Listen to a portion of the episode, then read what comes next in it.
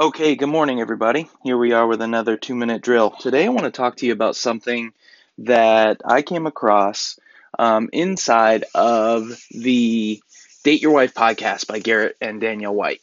Um, Garrett, of course, as you know, if you've been listening, is the founder of Wake Up Warrior and the Warrior Book, which I am diving into and um, is the catalyst for the bulk of the material you're getting through this podcast. Here's the thing the thing I wanted to talk to you about is uh, every relationship or situation has three sides to it. Okay, so let me let me kind of go into detail.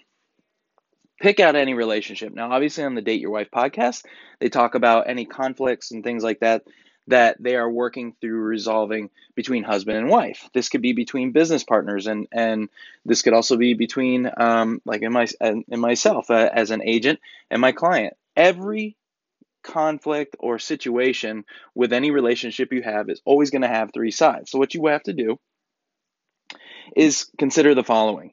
Side number one, you have to ask yourself, what do I want? What do I want? And the key here is to detach from being right. Focus on what you want, forget about being right. All right. Second side is going to be what do I want for this for this individual with whom I'm in a relationship? Client, significant other, doesn't matter, sibling, anything. And the third side is going to be what do I want for us in this situation?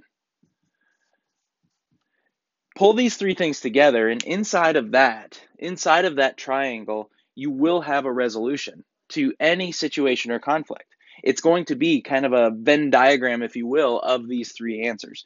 So that's all I had for you on today's two minute drill. So I would ask you to consider this. Anytime you have a conflict, detach from being right and look at what you want.